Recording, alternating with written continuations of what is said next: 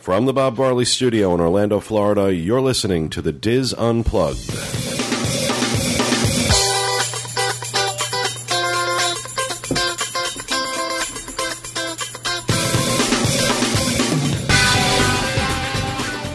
Hello and welcome to the DIS Unplugged Roundtable discussion for February 25th, 2009, from Orlando, Florida. I'm your host, Pete Werner, joined this week by my good friends, Kathy Werling, Teresa Eccles, Walter Eccles, Kevin Klose, and John Magi.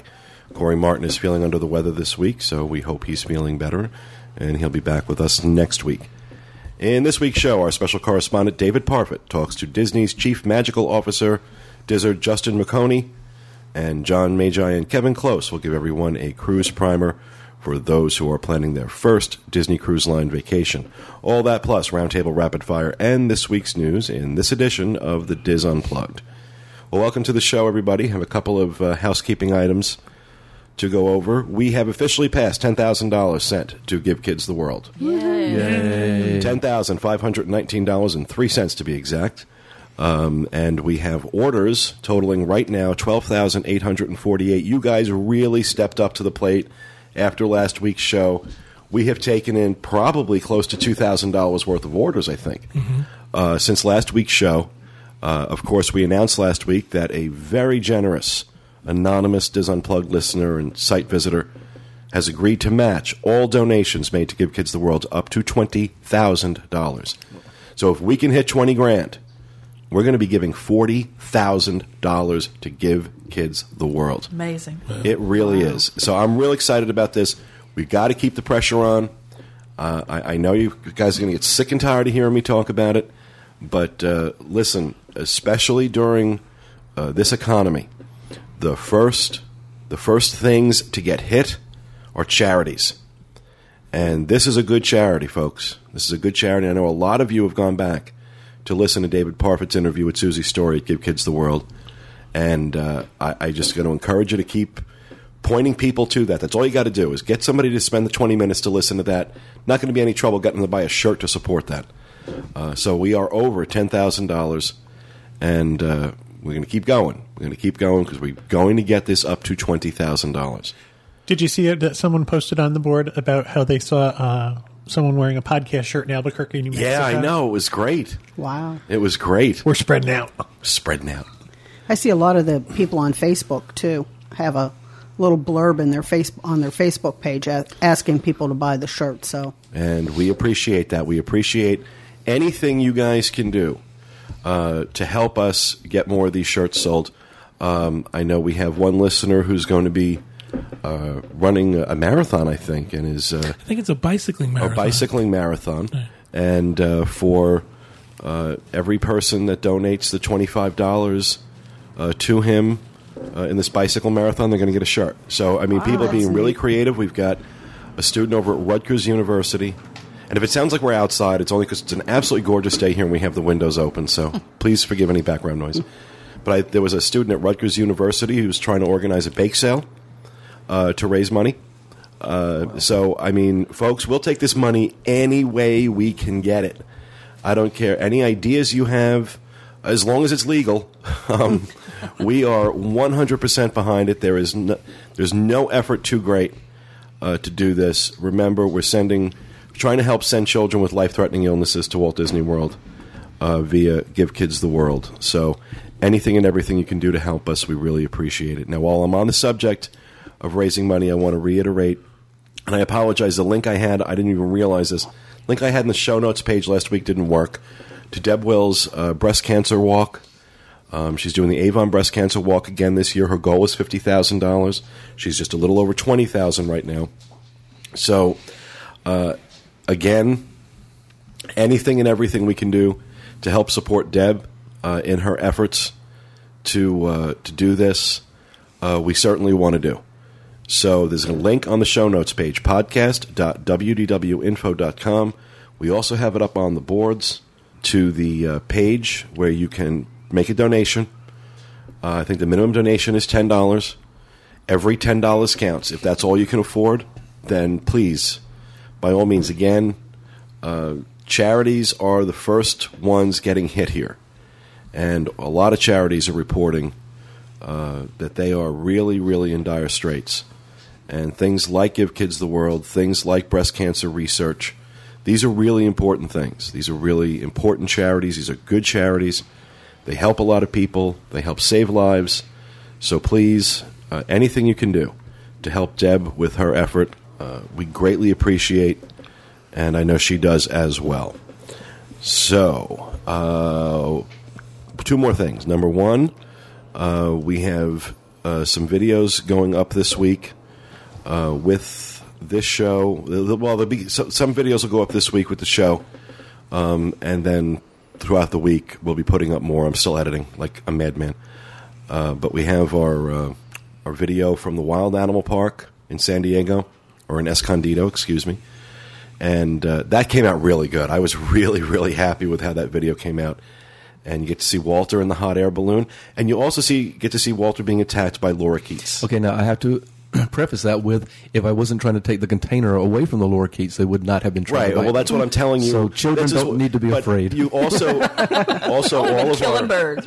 all of our listeners can can get a, a, a peek into what it's like to try and tell Walter stop doing something. He just Laura ignores. Keats? Laura What Keats are said is, these. who is Laura Keats? Laura Keats. lorikeets are these little tropical birds, like Very colorful.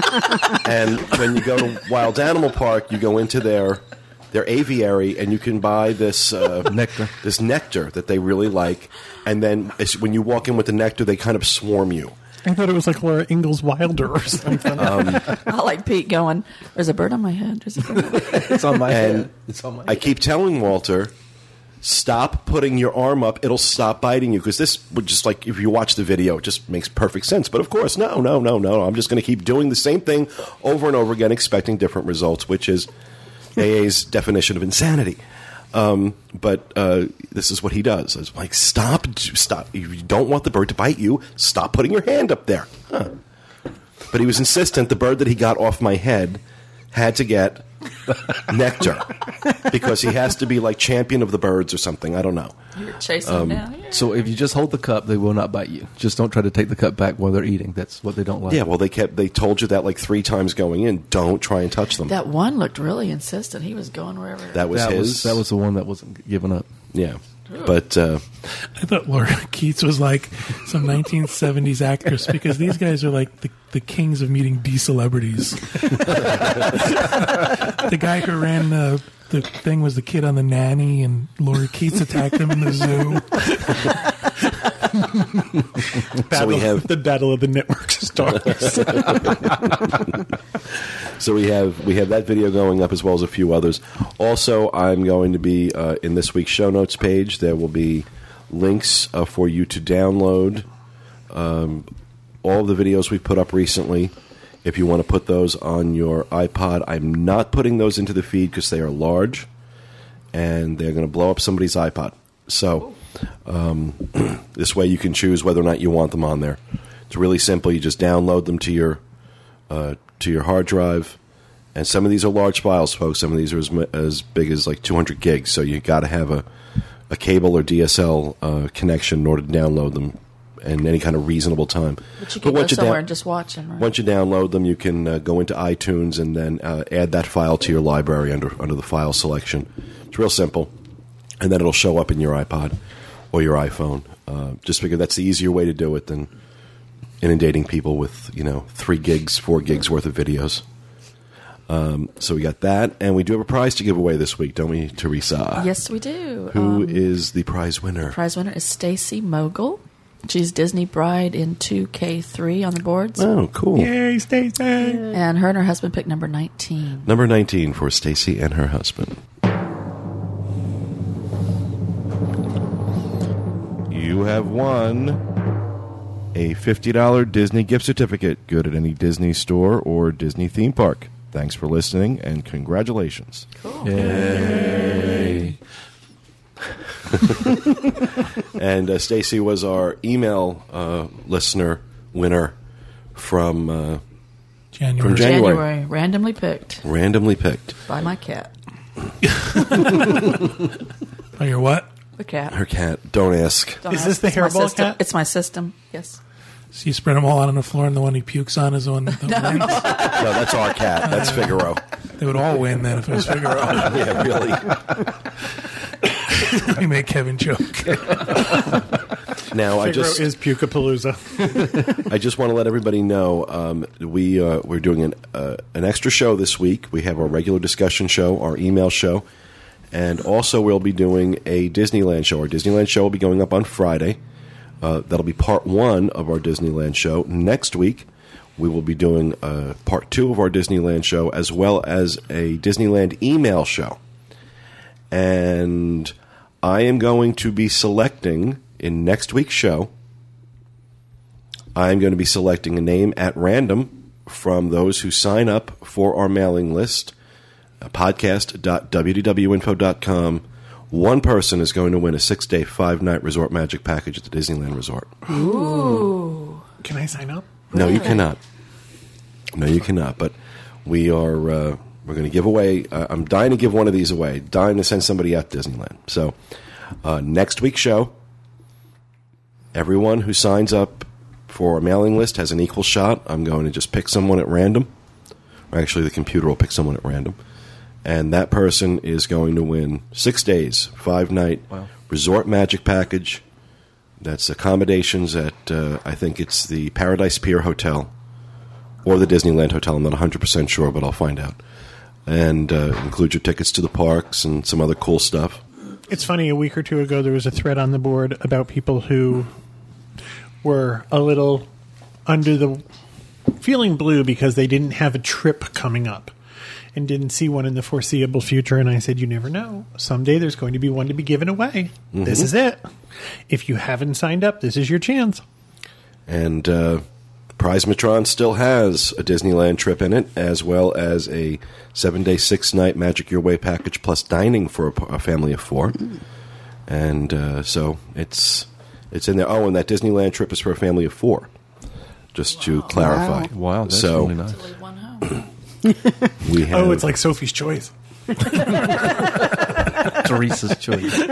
Teresa's choice. So we have uh, we have we have a, an extra show going up this Friday, and then next Friday we will have uh, part two of our Disneyland show as well as uh, our Disneyland email show. So we've got a lot of shows this week and next week to put out there for those of you who like to listen to them. And uh, so cool. That's what we're doing. Anything else for housekeeping? Kevin has one. I do. Kevin. Uh, we ended the dining review contest on January 31st. We didn't accept any new entries, and people keep writing and asking me when or, or when. Hey, give will him a be break, guys. He just had surgery. I I can't read. I just can't. I, I read a little bit, and my eye tears up, and it ends up being very frustrating. As soon as I'm able to read them and listen to them and make an informed decision, I will let you know. I apologize. They're all in one area, and I just can't get to them at this point. That's perfectly understandable. So, folks, give him a break and let him uh, let him take the time he needs to heal. As we promise, you know, we, we, we don't renege on our promises to do prizes. So we promise that uh, we will uh, we will absolutely go through those as soon as as soon as Kevin can, and uh, we'll announce uh, we'll announce a winner. So anything else? Anything else for housekeeping?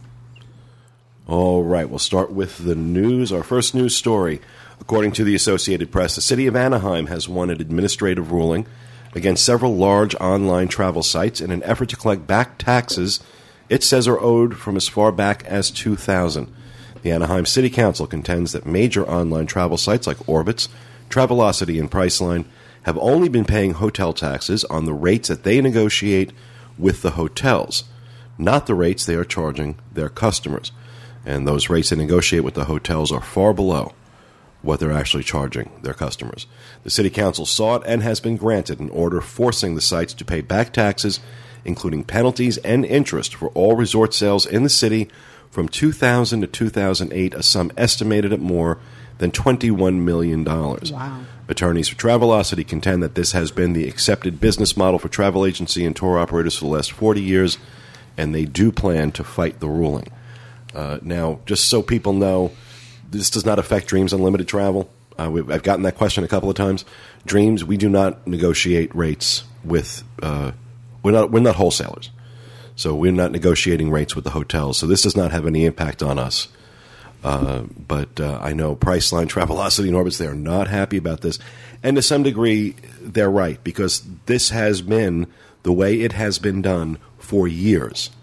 And it's only because these city councils are coming up with a budget shortfall that they're looking for loopholes. And to, you know, to attack your travel providers when that's a major source of revenue for these cities, you know what they're going to start doing is they're going to start paying more attention to the cities that aren't doing this to them. So I think Anaheim might be on, well, they might be on the losing end of this. Uh, courts uh, courts have held that these that this uh, structure is legal, and uh, other cities that have tried it have ha- have lost in court. So it's it's anybody's guess as to whether Anaheim is really going to be able to do this and enforce it. Uh, it's a lot of money. Uh, Pr- Priceline, Travelocity, and Orbitz. A lot of money for lawyers there. They're going to take that money and build low cost housing near Disneyland, right? My question is: Is are these travel agencies charging the tax to the guest based on the final price that they're charging? Are they charging? Are they imposing a tax based on what they've negotiated with the hotel? I don't know. Because if they've collected that amount of money, then they're in the wrong. If let's say the let's say they bought the hotel room for sixty dollars, but they sold it for a hundred. If they taxed on a hundred, then they're in the wrong and they owe the, the Yeah, that I don't know. the money. That I don't know. It's a good question, but uh, we'll find out. I'm sure this is not the last we're going to hear of this particular story. So, in another Disneyland story, early Monday morning, cast members at Disneyland noticed a strange powder spread across the front of ticket booths located just outside the park. It took authorities two hours to determine the substance was harmless, but while they worked, hundreds of guests were forced to wait before being able to purchase tickets to enter the park. Last week, Disney announced it would be laying off workers in response to the slowing economy, but there is not, as of yet, any indication that those two events are related. Authorities have said they will fully investigate the matter and will be reviewing security tapes at Disneyland uh, sometime soon. Uh, don't these people realize that this place is under secure? There are security cameras everywhere. that they're going to find out who did this. now, I had heard it was just sand, It- ground up sand is what I read. but it, that it, that they thought it might have just blown there too. I didn't From hear that. it- where? There's no, there's no, Yeah. there's no sand around there. I don't know. But uh, I would imagine if it was sand, authorities would have been able to identify that right away. Um, the, the news story anyway said it was powder. It was a white powder. So um, we'll see. But uh, our final news story this week Disney has announced that it will be consolidating its resort operations on both the East and West Coast in an effort to cut costs and streamline operations. The announcement comes just days after Disney released its first quarter earnings, which showed a staggering 32% drop in profit over the same period last year. 600 high level management jobs are being eliminated as part of the process. Many of those positions were offered a buyout package a few weeks ago, and while some took the offers, other did not, and now the layoffs have started. And we actually know of a couple of people that were offered those packages, didn't take them, and were shown the door last week. Whoa. So I don't. Uh, it's it's a bloodbath. It's as one person inside Disney put it to me. It is an absolute bloodbath right now. If someone offered you a buyout package and you didn't take it, You have to assume you're going to be fired. wouldn't you assume that that was coming? And then you if they get nothing, offered it, right? obviously they think they can make it without you. So Yeah. It was part of that as part of Nabisco. We went through a huge restructuring, and the word was if they offered you a package, you take it and run. Yep, 'Cause that means absolutely. They've already marked you as someone who's going to go. Now, as part of the restructuring, Disney will be putting together a new global business development team led by Executive Vice President Nick Franklin. The new team will combine real estate and business functions. Walt Disney Imagineering will be led by Bruce Vaughn and Craig Russell, who will reorganize the department to merge resort development with attraction and entertainment development. And Al Weiss, the president of worldwide operations for Disney Parks and Resorts, will merge the operating structures of both Walt Disney World and Disneyland into a single domestic organization. So, what does this mean to the consumer? It's hard to say at this point. The plan is an extension of the One Disney initiative started by Jay Rasulo, the chairman of Disney Parks and Resorts. The One Disney approach was designed to streamline operations among all Disney theme parks worldwide in an effort to make it easier to roll out new attractions and shows. One downside, as Kevin has pointed out over the years, is that it has led to the homogenization of Disney theme parks, removing unique elements from individual parks and making this, the experience uniform across all of them. And uh, as I wrote in the news story that I put up about this, it seems like the homogenization plan is going to get a steroid injection uh, under this restructure. That it's only going to get much, much, much worse. And see, and that's something like, at least what I know, what, what I noticed in Disneyland when I was out there was that there are still things in that park that are very unique to that park in terms of merchandise, uh, merchandise locations. That, and I really hope they don't do something stupid and and take that away. But I got to be honest with you, Jay Rasulo has not shown me one iota of awareness of what really makes the park special. He is he's a number cruncher and he looks at the numbers and he is not in touch with the experience part of this. And he, you know, we, we, you've heard me mention it and rant about it on the show before about Disney focusing solely on their shareholders and and at the expense of the of the guest experience.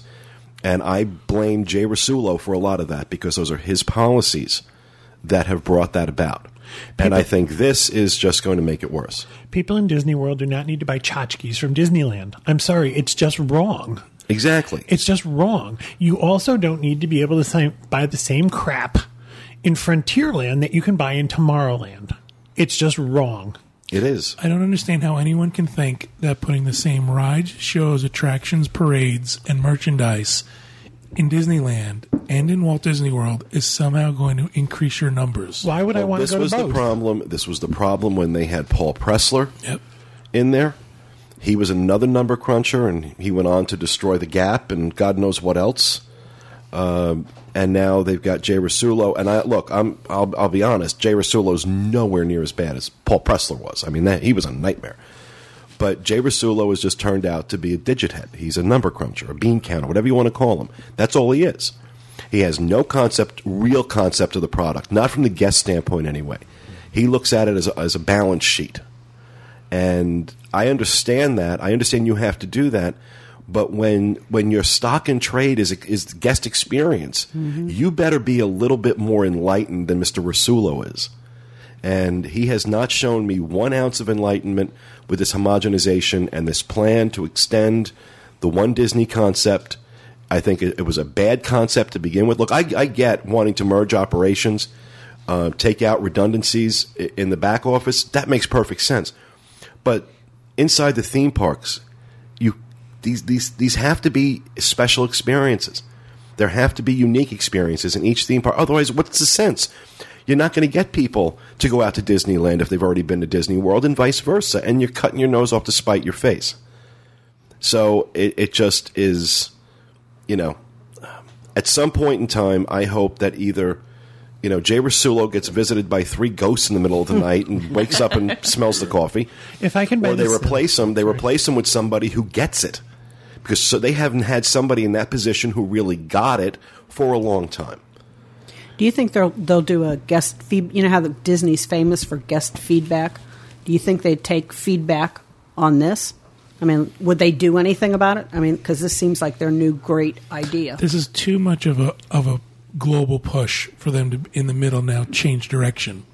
They I, I didn't hear you mention this, but in one of the articles I read about it, it actually said uh, merchandise will be consolidated for all theme parks. So now you've got one person buying the same stuff for every theme park. That's sad. But you know, again, I think it goes beyond just the merchandise. It goes beyond. It goes to the experience. How many people are going to go to Disneyland if they've been to Disney World and they've done all the same rides? Well, I've done Soaring. I've done Toy Story Mania. These are all the same rides I can do out there. Why should I go? Yeah, I I apologize. I have to beat this dead horse just a little bit further. I was a pin collector, pin trader. And one of the things that was really exciting was that Disneyland had different pins than Disney World. And I'm using this as an example. Why would I buy a t shirt if I do go to Disneyland to get the same exact experience that I can have in Disney World? Why would I buy another t shirt there? Haven't they seen that a little bit of diversity?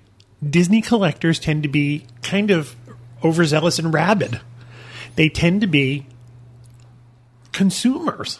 Big why, consumers. Why would you put the same exact merchandise at every single location within the Magic Kingdom? Because you're unenlightened and you have no concept It just of you have no concept of the guest experience, the real guest experience. And you know, even for the casual visitor, it's Disney's hope that the casual visitor to Disney World becomes a rabid fan. right. And once that person becomes a rabid fan, then they start looking at the fact that, yeah, the same crap I can buy on Main Street in the Magic Kingdom in Orlando is the same stuff I can buy on Main Street in Disneyland, is the same stuff I can buy in California Adventure, is the same stuff I can get in Hong Kong. I mean, do you remember the promotion they did where it was the grandparents, the first generation of Disney fans, bringing their kids, and then their kids brought their kids? It that's how that's how Disney fans are created. Exactly. I mean, you kind of have to keep that up. Otherwise, eh, it just Well, it- you know, look, they've been my, you know, we've we've used words like myopic and short-sighted to describe these people over the past two and a half years that we've been doing this show, and unfortunately, I think for the next two and a half years, we're going to be using the exact same words, maybe even stronger ones, to describe them. But you know, I understand they're trying to make the operation work as well as they can. I give them credit for that. I understand these decisions aren't easy uh, on the people being laid off and on the people doing the laying off. Uh, but you know, at some point in time, you're just you're going to have to start paying attention to the fans who made you because at the rate you're going, that's all you're going to have left soon. Are the fans, the the rabid fans who won't go anywhere, uh, and uh, you know, we'll see what happens. and they already have their T-shirt. Yeah, exactly. All right, that'll do it for the news this week, folks. We're going to move on to a quick weather update. Um, I think you did that at the opening of the show. You told everybody the windows were open. it's gorgeous. It's beautiful here right now. It's in the mid 70s, clear skies. Uh, now, for the rest of the week, Thursday, Friday, and Saturday, looks like it's going to be beautiful. Um, highs in the low 80s, and night's going to drop down into the mid 50s, which is perfect. Uh, Sunday, March 1st, we will be getting some scattered thunderstorms. High 79, low 52. And then Monday and Tuesday of next week, we're back to being beautiful again. And we can actually use the rain, so rain would be nice. Yep. So, if you're traveling to Disney this week, you're going to get some beautiful weather, except for Sunday. But that's all right. We can do one day of rain a week if we have six days Yep. of stunning It's not going to rain all day. It'll rain No. for part of the day. You'll be fine. And all right, we're going to move on then and do rapid fire. I'm going to start. ha ha. um, the Carnivale de Venezia, the Carnival of Venice, has arrived at Tutto Italia Ristorante at the Italy Pavilion in Epcot. Uh, this is uh, basically a special meal offering. Uh, they're going to be displaying all these masks that are apparently part of the celebration. Uh, guests will have the opportunity to see masks on display inside the restaurant. Waiters will be wearing their own. Um, you can also bring your own mask if you happen to have one, which you'd be doing with an 11th century Venetian mask.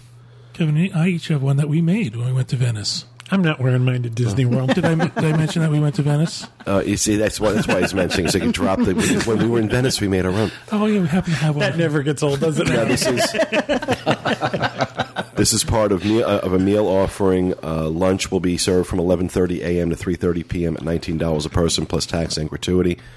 Dinner from 4:30 to 8:45, $28 per person plus tax and gratuity. And Tables in Wonderland members will get 20% their 20% discount on food and beverage. Um, there's going to be a special lunch and dinner menu available during the celebration, which runs February 23rd to March 4th. Guests can choose one of two pre selected appetizers, entrees, and desserts. And a special performance by Viva Venezia will occur each evening inside the restaurant. The musical trio known as the Strolling Musicians will serenade guests with traditional Venetian music. And yes, I am reading this off the press release. So, I don't know. You know, uh, Kevin gave this restaurant a not great review. Um, I went a couple of weeks after just because I didn't believe him, and he was right. um, and uh, you know, nineteen dollars a person for lunch. We'll see, we'll see. But uh, you know, I think it would have been nice if they would have put out the menu because I'm sort of like, you know, Yeah. What if I'm going to get all the way over there? I'd, I'd like to know what that special is. Because you you, can only wear get a mask. You can only choose. That's the reason to go. You can only choose one of two pre-selected appetizers, Hmm. entrees, and desserts. That's a little on the limited side, if you ask me. And but- if this is supposed to be authentic and and uh, based on what they would eat in Venice, Venice is a fishing port. So if you don't eat fish, And very few Venetians eat in masks. We're going to talk about this. yeah, really. We're going to talk about this in the Disneyland show, but it was one of the things that really ticked me off out there is that v- almost every place, like their appetizers, were nothing but seafood. Really? And I don't, I, I, we've noticed this in a number of restaurants. What the heck are they thinking? There are a lot of people who don't eat seafood. Why would you put all seafood as your- all, all seafood appetizers? That Makes- happened to us a lot out there. I was Happened a lot. I But- like seafood, but it's still a lot of people don't. A Yeah. lot of people are allergic. Mm-hmm. Why would you only have seafood as mm-hmm. appetizers? So, well, we- we're getting off track with that, but we'll talk about that in the Disneyland show. All right, that's mine. Who wants to go next? I will, so nobody steals mine. Max gave me the idea for this. House of Blues presents The Devil Wears Prada, A Day to Remember, plus Sky Eats Airplane are coming Wednesday, Oh wait, March these are 25th. these are these are, bands. bands. There's a band called The Devil Wears Prada? Uh huh. Yep. They sing um, Goats on a Boat. Have you ever heard it? Of course. Oh, yeah. Oh, oh, that's them. And A Day to Remember is another band, and Sky Eats Airplane is the third band. Sky eats airplane. March 25th. It's a Wednesday. Get off my lawn. So there you go. Took it from you, John. Sorry you couldn't I do that. lied. I've never heard of Devil Wears Prada other than the movie Well, or the goat song. I had never heard of it either, except Max has it on a shirt, and he's seen it before and really liked it, and he will be there. All right. So if you want to see Max, really, If you want, he should be the only one there. that seeing No, it's- Max it's- would be a bigger draw than actually seeing the band. I think so.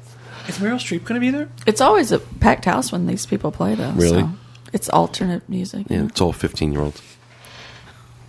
All right. Well, thank you for that, Teresa. Walter, what do you have? Universal Orlando extends its uh, pay for three nights, get two free.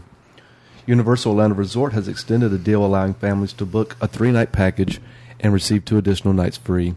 Packages begin at $689 and include accommodations at a hotel near Universal and unlimited theme park admissions to both Universal Studios and Islands of Adventure.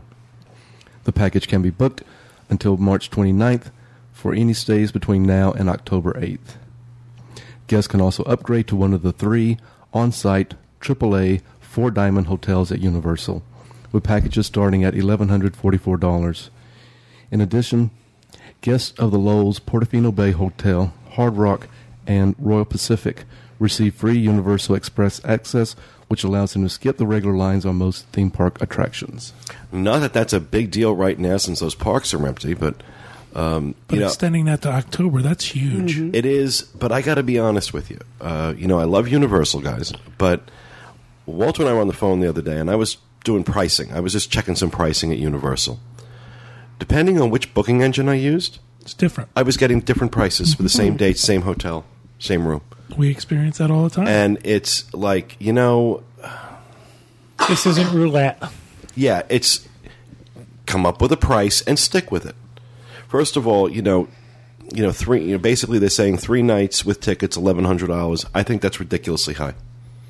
Even if you are getting the next two nights free, um, if you're really going to give two nights free, then charge what you're suppo- supposed to be charging. Because if you're going to try and charge me three hundred dollars a night to stay at the Royal Pacific, I'm going to laugh at you. It's a nice hotel, but you know, last year at this time, you could pick that hotel up for one hundred and seventy nine dollars a night. Is that based on a family of four? That eleven hundred. Probably. I think Where's that so, per yeah. person? Whoa. No, it's a No. package. No. Oh. Yeah. So I just, you know, of course, I'm going to tell you put your request in with uh, Dreams Unlimited. Let the agents do their thing. Our agents know where to look to get the right pricing. But uh, you know, really and truly, they've got to they've got to buckle down with the uh, with with these pricing. Three different booking engines, three entirely different prices, and these were all publicly available locations. Well, one wasn't. One was the travel agent tool that we use, but um, the other two were publicly available, and even those were different. And it's like, You can't tell me this these changed in like the five minutes it took me to run each one because I went and reran them again, and same prices came up, but there was disparity between What kind all of difference three. was it? Dollars or was it? Dollars, yeah. I mean, in some cases, as much as two or three hundred dollars. Because sometimes if it's just a dollar here or there, it depends on how someone has entered the information. Yeah, but I know what I'm doing with this. I mean, it's No, no, not I'm a you who entered the information. I mean, as far as someone entering it into the booking engine itself. No, no, these are these were substantial differences. Yeah, differences. that's weird. Two or three hundred. That's a big difference. So, I would uh, I would suggest to Universal that they kind of start paying attention to consistency of pricing across multiple platforms. But well, thank you for that, Walter. Kevin, what do you have? We always um, sort of knock Disney for not doing anything for their annual pass holders, and while this isn't earth shattering, I thought it was kind of cool. If you, between now and February 28th, if you go to the guest services desk at the World of Disney in downtown Disney and show your annual pass, you get two free lanyards with uh, a pin on each one and a little pin trader thing at the bottom. Absolutely free. The other thing they're doing is they're giving you an extra 10% off at the World of Disney store for the day you stop in.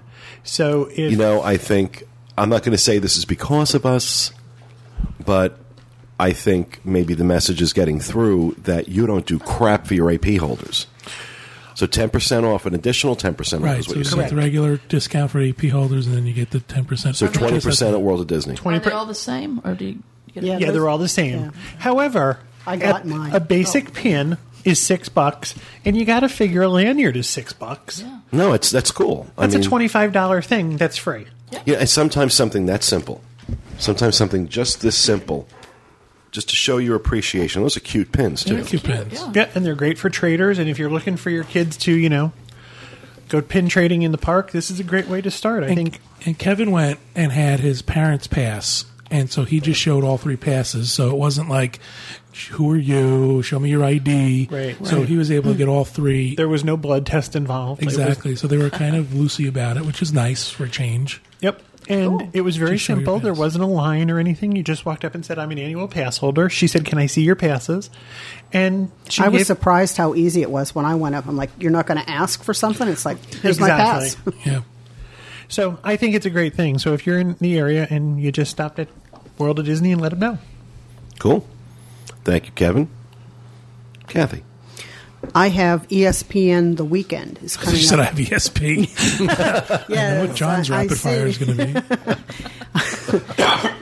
Anyway, ESPN The Weekend is this weekend. It's February 27th to March the 1st. Um, they have a long list of athletes who I'm really not familiar with at all. We have Joba Chamberlain, Vernon Davis, Dennis Eckersley, Donna Edwards, Donnie Edwards, John Franco, Matt Garza. Skip down here. Misty May-Treanor. I know her because she was on Dancing with the Stars, but I don't know her as an athlete. You know who's going to be there? Laura Keats. Is that Joan Crawford? Colin Howard. And then You know, we've got no one some, can hear you if you don't talk into the mic. and we've got some ESPN personalities, and I'll have to go over and, and check them out. But this is like way over my head. But if you're in the Orlando area, it's taking place over at Hollywood Studios, February 27th to March the 1st. Thank you for that, Kathy. John, what do you have?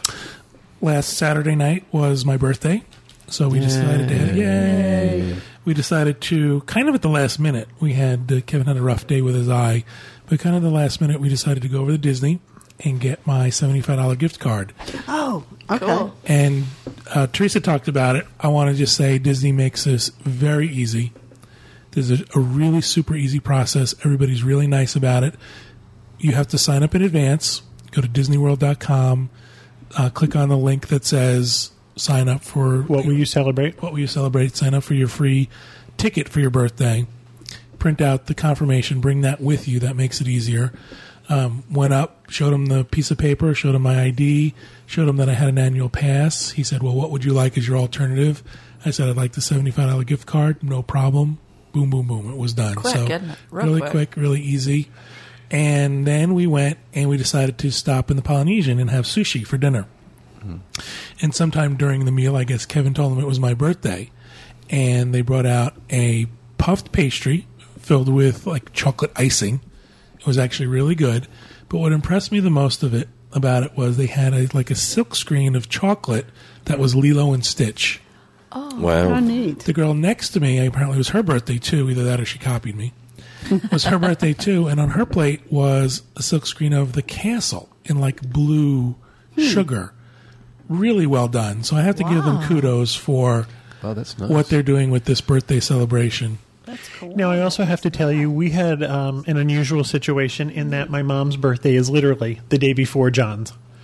Uh, mom's is the 20th, John's is the 21st. And as long as we were going on the 20th to get my mom's $75 gift card, she's an annual pass holder also, John said to the man, My birthday is tomorrow, and had his identification out. And he said, Would we be able to save a trip and do it all today? And there was just absolutely no leeway here. You have to do this on your birthday Okay. even with identification, even showing you, even And it was like six or seven o'clock at night when we did your mom's, and I said, "Well, listen, you know, it's the end of the day, blah blah blah." Nope, he wasn't going to do it. Were there a lot of people waiting when you were, went to get yours? Absolutely not. Really? nope, we walked right up to the windows both hmm. nights, both Wow. days. Sorry, See, my, my birthday was popular. There was people standing everywhere. Did you go early in the morning though? Um, I think you did. Yeah, I did. I think that if you go the- early in the morning, you're going to get more people who want to get the ticket. get into the park. Yeah, I went later in the day just to get the gift card. And again, it doesn't expire. It's only good for uh, Disney owned and operated stores, but still, seventy five bucks is seventy five bucks. Yeah, absolutely. So we get the question all the time. I'm going to be there the day before my birthday. I'm going to be leaving the day after my birthday. I just understand that Disney's policy is there are no exceptions. It is the day of and the day of only. Yeah, we're going next week for Grace's. And Well- she has to hand the card over to me. But cool. I mean, that makes sense because you know there's people that stay up nights trying to think of ways to, Get to around find the that system, loophole. yeah. Yeah. It's a cool thing, though. yeah. I think they do a great job with it. Uh, when this first started, we were all sort of, well, me specifically, was sort of like, this is kind of silly. But I think they're pulling it off. They're doing a good job with it. I don't want to think. I don't want you to think I was complaining about that. I, I understand why they're doing it and how they're doing it. I just want people out there who you know email us and say we're leaving on the 17th and my birthday is the 18th. Ain't gonna happen. It was Right. good that you asked, though, because, you know, Right. never know till you ask. Cool. Well, thank you for that, John. Thanks, everybody. That will do it for Rapid Fire. We're going to move on to our next segment. Our special correspondent, David Parfitt, has an interview with Dizzard Justin Muchoney, who is the Disney Chief Magical Officer, or Chief Magic, whatever it was, He's the CMO. CMO. Yeah. And uh, That's funny because I'm the HOMO. so here's here's, Da- here's David David Parfitt with Justin Muchoney. This is David Parfitt reporting for the DIS Unplugged, and it's my special treat And apparently he's in a tin can or in a cave. Apparently, so we have to teach him he doesn't have to scream into that MP3 player. today to talk with Justin Muchoney, the Chief Magic Official for Disney. There you go. Justin is also known as Justin M on the boards. You can find him posting. And he's been the Chief Magic Official since April of 2008. Thanks again for uh, joining us, Justin. Oh, Dave, it's my pleasure. I really appreciate you guys having me on. I, I've been a fan of the podcast and of the boards for a while, so the chance to talk to you guys is, is fantastic. Thank you. You've been the, the Chief Magic Official now since April. And I wondered if you could fill our listeners in a little bit about how the contest went, how you were selected, how many entries there were, how long the process took. Sure.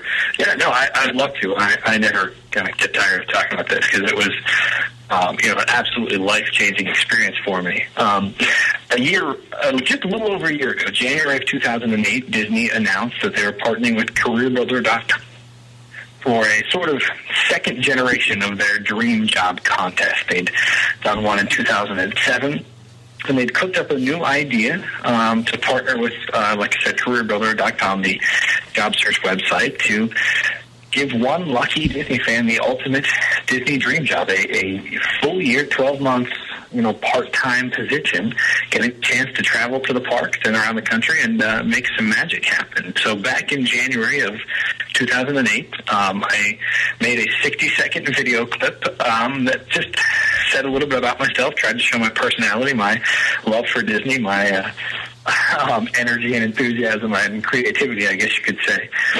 And um, sent that off along with an online application we had to fill out. And um, at that point, uh, there were 13, around 1,300 uh, applicants, people who had uh, you know submitted the video and the application for the uh, for the position, and there was a roughly a three month process where um, they kind of looked through all those applications and narrowed it down to a top 20 and the you know the 20 semifinalists were all contacted and we had phone interviews with representatives both from Disney and from Career Builder. And then they narrowed it down to 10 from there. They posted those 10 videos online with some information about us and some pictures about us and those kinds you know and some other details so that uh, the voting public could get to know us a little better. And there was a three week uh, voting period where our friends and family and neighbors and Disney fans around the world were able to go online, vote for uh, vote for their favorites, and from there they narrowed it down to three finalists. So it was a long process. So the, by April of last year of 2008, there were three finalists, and the the three finalists um, all had the chance to fly down to Walt Disney World for a week last April. We had some very fun little competitions that we had to do in the parks. We got to learn to make towel animals do in the resort. Just an incredible opportunity. That trip in and of itself was was unbelievable. But at the end of that trip, on April 22nd of 2008, I remember the date very well. We had a ceremony in the Rose Garden uh, right outside of Cinderella's castle in the Magic Kingdom, and um, I officially became a cast member. I, as soon as the announcement was made, um, I ran off to traditions class and spent the next eight hours getting to know even more about being a cast member. Since then, my life has been completely different than I've ever imagined. What are your duties as Chief Magic Officer?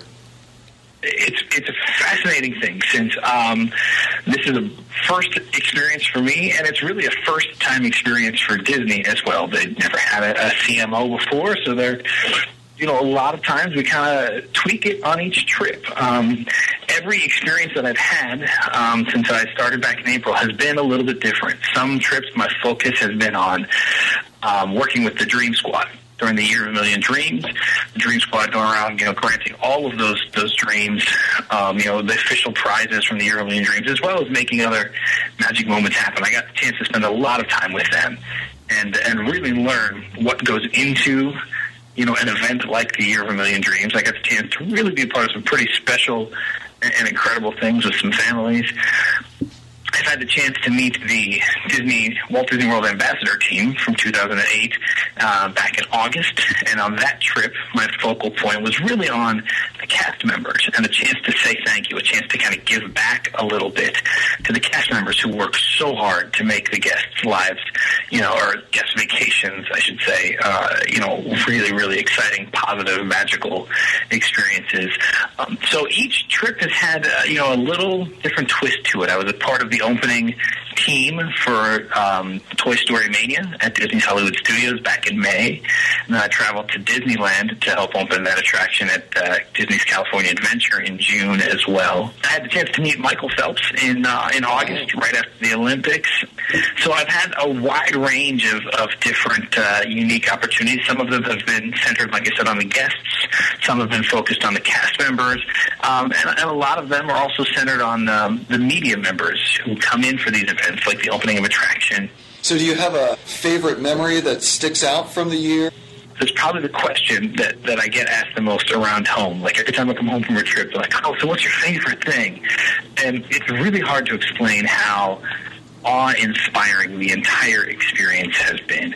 Um, for me, without question, the highlights are the times I get to really spend quality time with people, you know, really getting to know some guests. When I was in Walt Disney World, um, and I headed over with one of the Dream Squad members from Epcot. His name is Pete. We went to Soarin'. And we found this this wonderful family, a mom and dad and their their one little daughter who was celebrating her birthday. And um, got down on my knees and I told her, I said, you know, have you ever ridden Soarin' before? She'd never, she'd never been on. I said, okay, well, I, I need your help. I said, I have, I have a friend who's, who's in, who's in Soarin'. You'll see him. He's playing golf on that golf course. And uh, Dave, have you ridden Soarin'? I have, yes. Okay, okay. So you know the part where you're flying over that golf course. I do, The guy and I- and I always duck when the golf ball. ball. Absolutely, everyone does. It look it's it's absolutely that realistic. And so I, you know, I looked and I said, "Well, we, Pete and I really need your help. He's a friend of ours. He's so tired of losing his golf balls. So we really need you to help us. You know, see if we can catch this golf ball, okay?" And uh, you know, we told him that there was a hidden Mickey on the golf ball. If you looked really closely, Oh, I haven't seen and uh, we get there is. If you, if you don't duck sometimes if you keep your eyes open believe it or not there's a there's a tiny little hidden mickey that you see just for a second as the golf ball zooms right at you. Um, and so Pete had in his pocket a golf ball that, that we had meticulously drawn a little hidden mickey on. And when we got to that scene sitting next to her and we're reaching out to try to catch the ball. We we just missed it. And he drops it uh, behind her back, so it kind of rolls down her back, you know, into the seat, and she she picks it up, and for the rest of the day, she was just beaming. She was completely convinced that she had caught this golf ball, and that she was going to make sure it got back to the guy who hit it. Her parents had such a wonderful experience by it. We took some pictures together. We had a little certificate that we gave her, and um, and she just could not possibly have been any sweeter or more excited by the whole experience. And that's really, I guess, in a nutshell, that's what the year has been like for me. The opportunity to take something that might seem small uh, and find a way to turn it to really, really make someone's day. And, um, you know, the, the chances of those kinds of things, uh, you know, once or twice a month is um, something I will never forget. Is there an ending date to your term as chief magic official? I'm crossing my fingers. No, I'm just unfortunately there there is. I kind of wish I could be Peter Pan at the moment and just not grow up right Yeah. now. But um, it, it is a 12 month position, so come around the end of April of this year, um, my tenure will be over, and then we'll have a special trip that uh, we have uh, for my final time down there, a chance to really create some pretty uh, some pretty incredible magical moments for some of our guests. But I'm going to play that one pretty close to the vest for now. So how are you going to feel when when your term ends? again, that's probably something that's that's too complex of a question to answer with Yeah. with just just one emotion. I mean, it, I have been so blessed by this experience that. Um, you know, I absolutely have no regrets. It's been an unbelievable uh, opportunity for me to meet so many people, to see so many incredible things, and, and to be a part of so many great memories for, for the Disney guests. So that's a huge thing. Of course, I'm going to be really sad. I mean, I'm, I don't want to see this end. I have no idea what my future holds. You know, I, I don't know when I'll have the chance to do uh, you know, anything, even just visiting a Disney park again after this experience is over. I, you know, I don't know what the future holds, but I do know that um, the, the entire experience is the kind of thing that I'm going to be replaying in my mind and reminiscing about for um, quite a while. You've gotten some really good memories, and it sounds like you've been able to be a part of some incredible memories for the guests at Disney as well. Maybe we could touch base once you finish up, and, and I could get your final thoughts about uh, how the experience has ended for you. They- I would, I would love that. Thank you very much, Justin. My pleasure.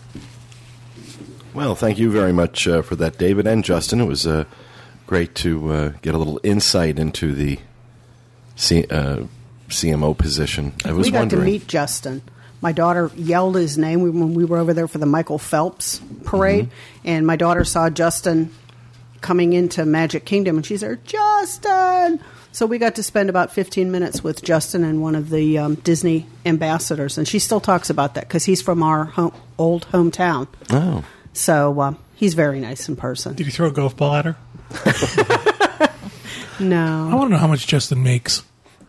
yeah, you would have asked that question. I would have asked that. Well, I just wonder, like, you know, how it works with his job. I'm sure if it's a part time gig with Disney, that he's got to maintain his full time job. So I wonder how he balances that. I mean, that's I think he's pretty busy. yeah. Oh, I'm just uh, oh, Or- that, and he has a very understanding employer. Yeah. But uh, And is there health insurance involved? No, he was specifically said, "I'm a part-time worker. yeah, but no they give benefits they give they give health they give health insurance to part timers. for a certain number of hours." I'm sure he didn't fulfill those hours. Probably requests, So but that's cool. I really appreciate that, David, and uh, thank you very much, Justin, for uh, for joining us on the show. Uh, we're going to move on to our next segment. John Magi and Kevin Klose are going to give everyone a primer on Disney Cruise Line, what to expect if you're a first time cruiser some of the things you need to know, and uh, especially as the podcast cruise is coming up. Uh, we know we have a lot of first timers uh, on that cruise. So, what do you guys have? I want to start by saying uh, a while ago, I think it's probably over a year ago now, because Bob was in on that. We did a Cruising 101 segment. And that was sort of a big overview of cruising how to pick your cruise, look at the itinerary, how to book it, that sort of thing. So if you're interested in that information, I would say go back to our archives, look for our Cruising 101 segment. These segments are going to be more about what happens after you book. And I think today what we'll do is we'll talk to you about what happens from booking to actually the check in process. We get a lot of questions from our clients who book a cruise, as well as a lot of people who are on the podcast cruise, and they want to know, well, what should I expect? What's going to happen? What's going to be the next step? So I think that's what we'll focus this first segment on. And first and foremost, the, the one thing I want to point out is after you book your cruise, pretty much until the, the balance is due, there's nothing to do. It's a little anticlimactic. It really is. There's a lot of waiting. There's nothing you can do ahead of time at that point. Um, you can go on the boards, absolutely read the boards. They talk about what to pack and You can research. research the shore excursions. But this is one of the things that we get a lot of um, questions about from our clients is, well, what do I do now? And unfortunately, all you really can do is wait. There's a lot of meet threads too that helps the time go a little faster. Meet some of the people you're cruising with. Right. Go to the cruise board, look at the um, trip reports to see what people have done. But up until then, there's nothing that Disney Cruise Line will do, See if Laura Keats is on your cruise. or Disney Cruise Line will do anything, or there's nothing you can do physically to interact with your cruise up until the, the next part. Between the time you book and the time your your balance is due, you'll get a booklet, uh, a packet from Disney Cruise Line, and it talks about shore excursions and has some information. You guys have all gotten that for the podcast cruise, Yes. right? Helps you get excited. It did, yeah. right? You get a chance to read it and get a chance to look at some of the information. That's pretty much it for a while. Before you're, uh, help me out with the dates on this for the. if you're staying in a category one, two, or three suite, you can start booking your shore excursions, kid clubs activities, palo reservations, spa appointments, etc. at 105 days prior to your departure. If you've completed if you're staying in category 4 through 12 and you've completed at least one prior Disney cruise which makes you a Castaway Club member, you can book your Palo reservations, etc. 90 days prior to departure.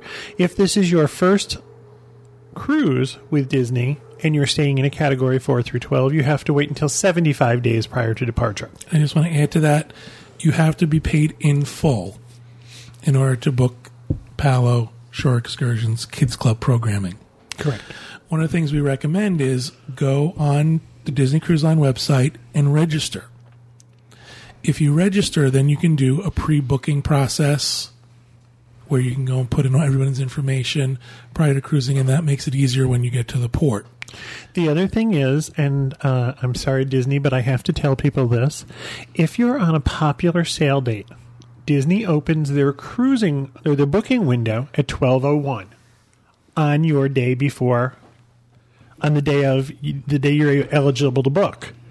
For the most people, it's 90 days prior to departure. Disney has a lot of repeat customers, and most people are not staying in suites. And what happens is Disney Cruise Line's booking website crashes. Disney's website also tells Constantly. you constantly mm-hmm. that one of the things that they tell you is when this crashes, Disney's website won't come out and say, listen, our website is antique and crashes every single time this happens. What it tells you is your cruise is not paid in full. Oh. Which makes mm-hmm. people very happy at 2 a.m. Oh yeah. And John and I are up many, many nights, especially on nights when we know it's 90 days before a very popular cruise, telling people that your cruise is paid in full. This is Disney's website of telling you, way of telling you that nothing's working. So please don't be panicked. If you know you're paid in full, you can check it on the um, on the Dreams Unlimited travel website if you're booked through us, and you can see that you are paid in full. Just know that it takes a couple of hours, and Disney gets their website back up and working. So now you've paid in full. You're at the appropriate time to make your reservations online. Uh, Disney does not release all availability for all of their reservations through their online booking system. So uh, many times you'll get you can't book Palo or you can't book Palo brunch because it's full. Don't panic. They always hold back spaces for once you get on the cruise. And when we go through the segment of what to do when you get on the cruise, we'll talk about those processes as well. Because believe it or not, not everybody books via computer. Right. Some people just call up and book. Right. Or there are people who don't not comfortable with computers and don't do that in advance. So if you get something that says uh, Those are the same people that go outside and throw rocks at the moon, right? so don't worry if it says booked up, you'll be able to get it. Like in. Walter. And so now you've you paid in full. You've waited the whole time. You paid in full. You're excited. You got to wait some more. You're going to get your cruise documents about ten to fourteen days. I got this covered. You want to do it? Yep. Okay. Your cruise documents come from one location. It's in Celebration, Florida. It's printed by one giant machine. It's so cool to see, too. The machine's name is Ursula. And Ursula is a machine made in Germany. Ursula prints your cruise documents in the order of departure. There is no way you can rush your documents. There is no way you can have your documents printed early. Ursula prints them in order. Ursula has her own technician who uh, lives in the United States now to take care of her to make sure that she's up and running. She prints the tickets, she collates the tickets, she binds the tickets, and she spits them out. Oh wow. Ursula Shadow? No. No, They've named the machine. the machine's Ursula. name is Ursula. I know. Mindy does not spit out tickets. um, we've seen the machine. The machine is incredible. The machine has several different computers just to like take her temperature, Wow. her emotional temperature. She's in a controlled room that's dust free and temperature controlled and everything. They have those static guards on the floor, so you release For any real? static electricity. This is bizarre. Wow. It's a very intense machine. However, the question comes up over and over again I'm going to be traveling. Can my tickets be sent early? No. They have to be printed in the order in which you're departing. The other thing is they are sent via UPS and they're sent three day ground. Sometimes, depending on how far backed up they are, they don't come until 10 to 14 days prior to arrival. A lot of times they do come earlier than that. There's really no rhyme or reason other than about 10 to 14 days prior, and they cannot be sent to a P.O. box. They have to be sent to a physical address. Um, Again, Can you said- tell I've answered this question before? Really? They Once or come twice. They come via UPS ground, so you don't have to be there when they arrive. You don't have to sign for them. They will leave the documents. Um, however, because if you do the online check-in that I talked about, you really don't need the documents. You can get all those documents printed online. So it's not like you physically have to have this packet of documents with you to go to Disney Cruise Line. You can get them yourself. You can print your ticket, you can print your boarding pass, you can print everything right online. However, there's a sense of physicality to it. Now it's real. I've got my tickets in my hand. So people have that, and I understand that completely. So it's exciting to get your tickets. I'd uh-huh. like to jump in here and say, even if you do get your physical tickets from Disney, you're still going to be further ahead if you go online and print out mm-hmm. and, and do the pre registering. This will save you time when you're checking in at port if you have all that information pre printed. Part of what you can do online is provide your credit card information for your room folio, your charges to your room, that type of stuff. So there's a lot of stuff you can do online that will speed the process as you go through. And if you're not sure how to fill it all out, they do have cast members at the port at a round table right as you come up the escalator that will help you fill out the paperwork. Right. They really have that down to a science. They really They do. do. that so well. You never have to worry about am I going to mess up or anything. They're really very helpful. The only thing that will not come with that you cannot do online that will come in your tickets are your luggage tags that after you've retrieved your luggage at the airport you put the luggage tags on for the porters at the port to take your luggage to your ship or to your room, excuse me, once you board the ship. Those will you cannot print online. However, there's no reason to panic. You don't need those until after you've retrieved your luggage at the airport. Now, if you're taking Disney Cruise Line transportation, the Disney Cruise Line transportation will have luggage tags for you to label your baggage. If you're going to pick up your own luggage and get to the port on your own, the porters who will take your baggage once you get to port will have those tickets or those tags for you, so you'll be able to uh, mark your luggage so it gets to the right room. They're not. imp- It's not imperative that you have those pre-printed luggage tags prior to arriving at port. There's a couple of different ways to uh, procure them, but other everything else can be done online. And do you want to mention that there's really no luggage limit? No. Because a lot of people wonder about that. And really, you're sort of only limited by what your airline says you can take, unless you want to pay extra. But Disney's not going to have a problem with what you show up with. Really? Nope, there's no limit as to what you can put in your room, but keep in mind that there's no place else to store your luggage. It has to be in your stateroom with you.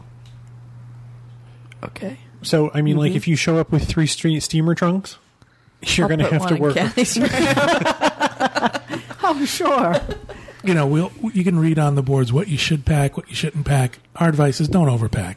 It's just going to make your life miserable. Right. But that's a whole completely different conversation.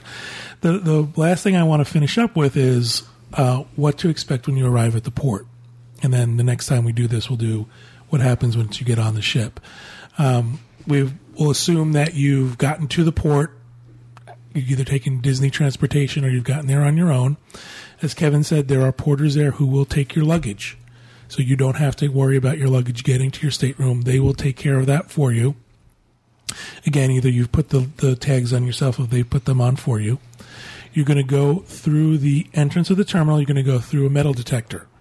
Just like at the airport. Just like at the airport, they're going to scan your bags. They're going to scan you to make sure you're not bringing anything on that's a weapon or anything that could be harmful. Can we go back to the porter for a second? Sure. Just remember that they are a tipped position. If Good they point. don't remind you themselves, you know, because they have a cute little saying that they usually say, but just, you know, be prepared to tip them and have small bills, not like, hey, can you make change for a 20 or The porters are a, um, a subcontractor. Right. They don't work for Disney. They don't Cruise work for Disney. They actually work for the terminal. They're hired by the terminal to take care of your luggage. And Kathy's absolutely right. You want to you want to tip them. I'm sure someone will ask, "What should you tip them?" Our advice is a couple bucks per bag. Mm-hmm. And if your bag is particularly heavy, you want to tip them more. So something to keep in mind is that you know this is how they're earning their living. I'm going to take a step even further back. If you drive to port yourself, keep in mind that you have to pay to park. Mm-hmm. That's a good point. I forgot to mention that. And it's going to be per day parking a fee, and the lot is very convenient to the terminal. It's actually right across the street. Once you get to the port, too, don't panic. There's people that are directing you where to go. They'll- It's a pretty seamless it's operation. a seamless operation. If you drive yourself, you're going to want to make sure that you have your cruise documents and a ID handy because you're going to have to show that in order to pull up to the porter. Correct. You, everybody in the car will have to have a photo ID, other than children, young children. Everybody has to have their ID handy and their cruise documents because they're not going to let anybody pass the gate into the actual port area unless you're on the manifest and you have identification. Everybody should stay in the car until your luggage is left at the with the porter. Then most of the people in the car can stay at the actual terminal itself. Someone can go park the car and walk back across. There's no sense for everybody to do that. and you pay for parking when before you get into the lot. So it's not like you've spent all your money on the cruise and now you have to pay for parking. they, the car they, they catch you before they even let you in the lot. They take credit cards, so you don't have to have the cash. Or you could just give them one of your children. That's right. Really. They'll take children in lieu of Stella, parking. please. Wait, which one? There's Sophie again. Uh, something else to keep in mind: we often get asked, "What time should I uh, arrive at the port?" This is actually for Coquitlam. You do not have to get there at 7 a.m. There's really nothing to do. Yeah, go ahead, Coco. Meet us there. Meet us there at 7 a.m. Don't don't don't entice her. Okay, she's already. I think she's ready to go the night before. Uh, first of all, Meet me at midnight. The ship doesn't release guests until about eight o'clock. Release them. Release them off once they have to go through customs to release. The cruise before yours Cruise before yours when they come has back. to pass. Oh. I know it's hard to Are believe, but that ship is not empty. It's not waiting for me. No, okay. there are people on the ship.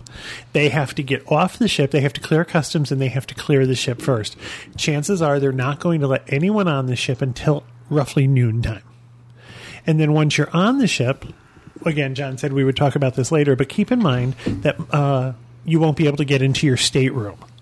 So we see people going onto the ship all the time, lugging all their luggage because they didn't want the porter to take it. You have to hold on to that luggage till they open your stateroom. And when is that? right around two o'clock or so. Yeah, 1:30, or 2 o'clock, when they're yeah. open. Um, you can get into the, the terminal right around ten a.m. Sometime between ten and eleven. Um, the terminal is beautiful, so it's an experience unto itself. So if you do get there early, it's not like you're going to be bored out of your mind. There's cool stuff to look at. Make sure you look at the floor. The floor But is you- I don't think I'm one of those. I don't think you need hours in the terminal No. like some people. No. You know, I mean, they've got the Disney cartoons for the kids, but really, after you've walked and you've seen the ship in the lobby and you've seen the characters, it's like okay, that, that that's enough time. There are people who feel like they want to be the first ones on the cruise and they want to run and try to get those Palo reservations and all that stuff. We don't do that, obviously. We, we've been on the cruise so many times. We get there like after two because we want our stateroom ready. But if you get there before they let you on the ship, you're going to be able to explore the terminal and uh, characters will come out in costume. There'll be photo ops available. Uh, there's a really cool um, model of the ship. You can check out where your stateroom is on the model and where everything is on the model. At that point, that's when you're going to actually check in. And you're going to stand in line and wait for a Disney Cruise Line cast member to check you in. This is not like the supermarket where they have 75 counters and three open. Disney Cruise Line does this very well. It, the line moves pretty quickly. and usually, when you're in the line, or sometimes when you come up the escalator, that's when they hand you your pass for boarding. So a lot of people, you know, they want to hurry up and get that that number, and then they don't care if they stand in line That to number. get checked. You need a Your number for- boarding pass, and they'll call you by numbers to board the ship. Now, I'll say this the last time we cruised, they didn't do that. So We also Well, they- didn't get there until after that line was gone. that's true, too. Usually, we get there like around eleven thirty, and they'll perfect time start to get there, at yeah. quarter to twelve. So this last time, I timed it to see how long it took us to actually get on the ship, and it was twelve minutes to get on the ship. So I didn't see I'm why I going with needed you, to. okay? You know, I didn't have to get there early. You know, we still got on the ship, and we still got to lunch, and we still, you know, right. Something else that we get asked all the time. There's really it, there is a small concession stand inside the terminal. However, what they offer is very limited. It's muffins and coffee, and I believe they sell juice and maybe some, Some soft drinks. It is not a restaurant by any stretch of the imagination. It, it's kind of the barest of bare bones. So if you haven't had breakfast, we suggest that if you're traveling yourself, that you stop someplace and have breakfast before you get there. Or if you're taking Disney transportation or coming from the airport, that you get something to eat before you get on the transportation. Your option until the actual ship opens are very, very limited. The, the check in process is super easy. The Disney cast members have it down to a science. They're great. Um, you're going to show your documents. They're going to want to see your ID. Now we'll talk about. Uh, Teresa want to know: Did she have to have a passport to get on the cruise? There's been a lot of going back and forth with the State Department and the Department of Homeland Security about passport requirements. First, you didn't need them. Then you needed to have one for every cruise, no matter what happened.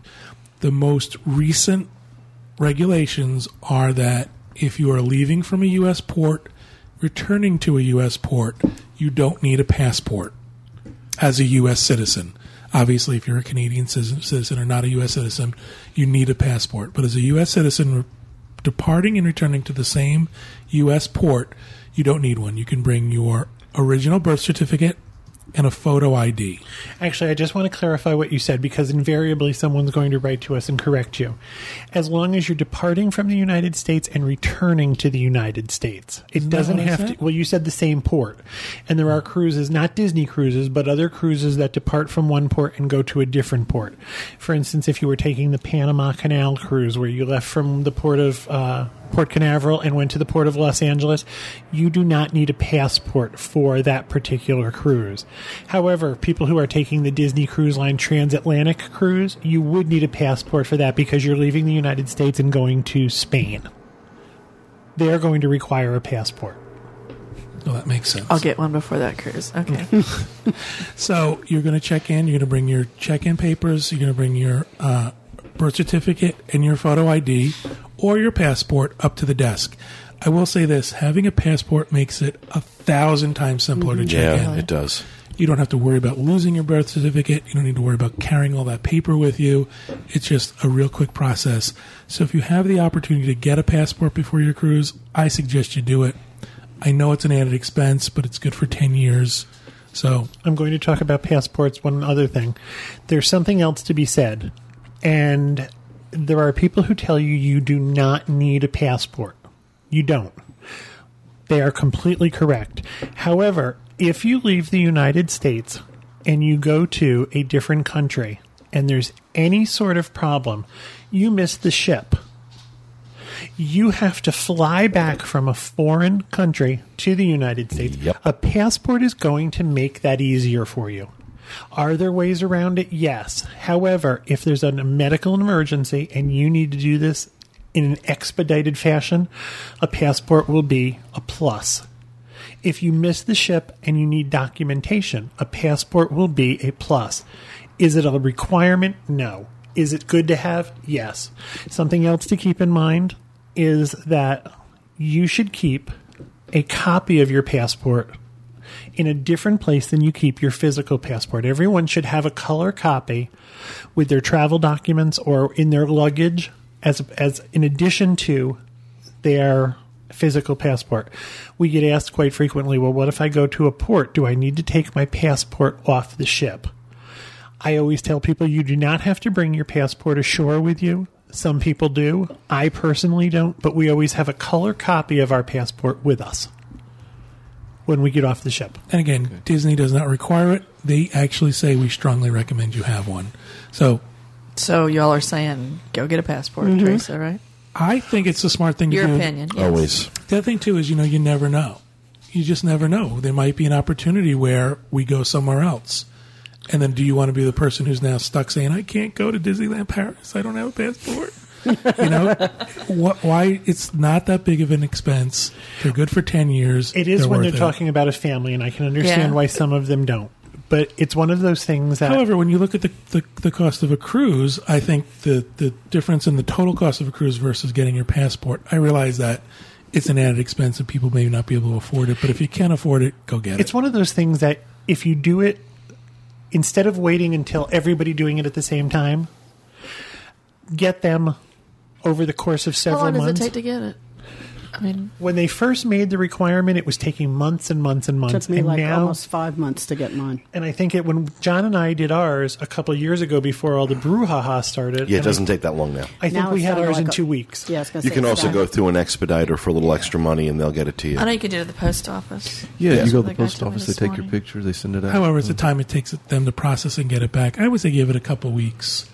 But yeah, Kevin has a good point. Do it if you can't afford it all at once. Do one this month, one next the month. most important people first, working my way down to Max. before the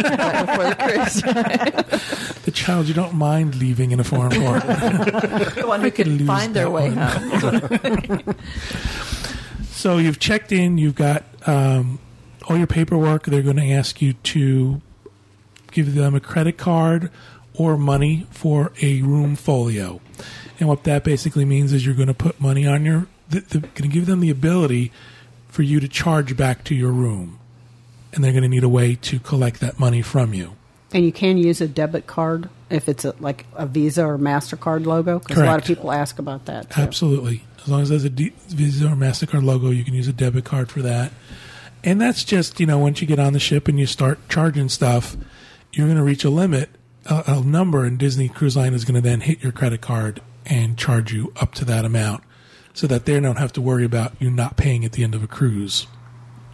They have a way to collect their money. As long as we're talking about this, money is not change. Money does not change hands for the most part on a Disney cruise. That was my question. Everybody uses what they call their their key to the world card.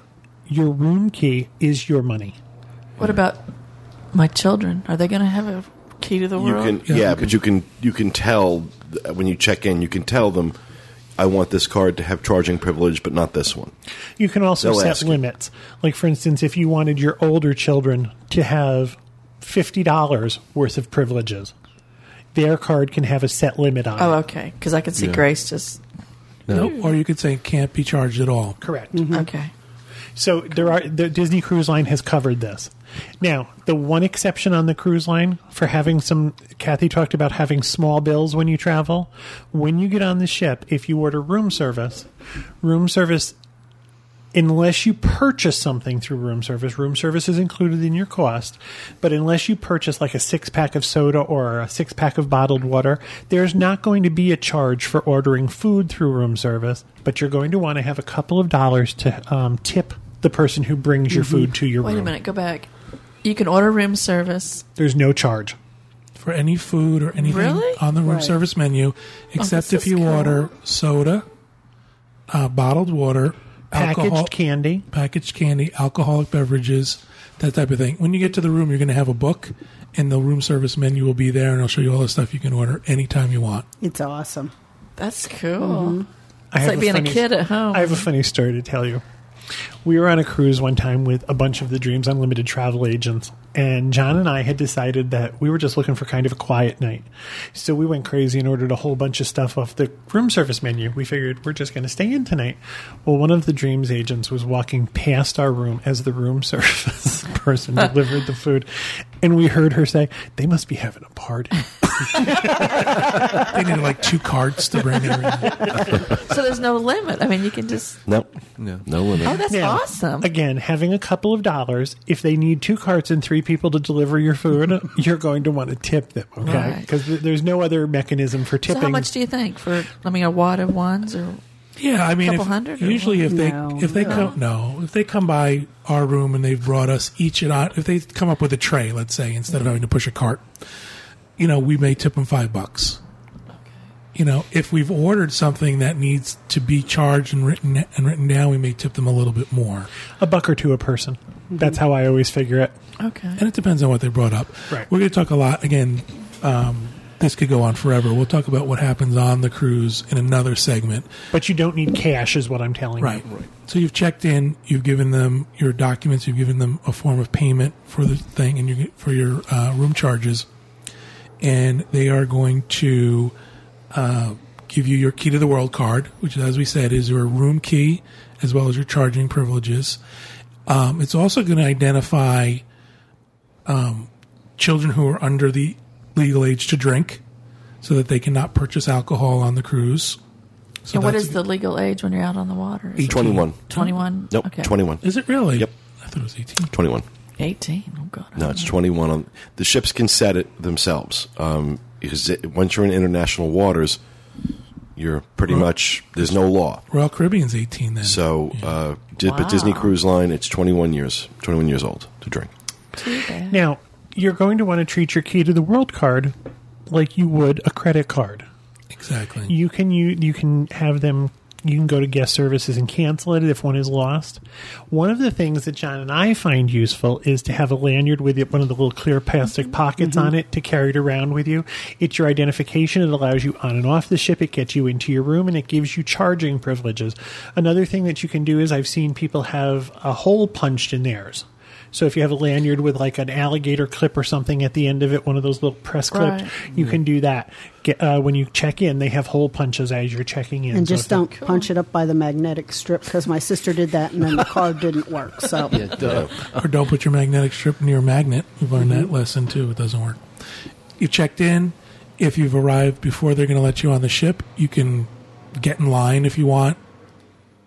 You can get pictures with the characters if you want, or you can just wait for your boarding pass number to be called, and then at that point you'll be allowed on the ship. And what's going to happen is you're going to get on. You're going to need your photo ID one more time, and you're going to need your key to the world card. They're going to run that through their machine. They're going to check your ID, and then you'll be on your way into the So, like a cruise director standing there waiting for you? no, not exactly. Yeah. cruise Well, they- director.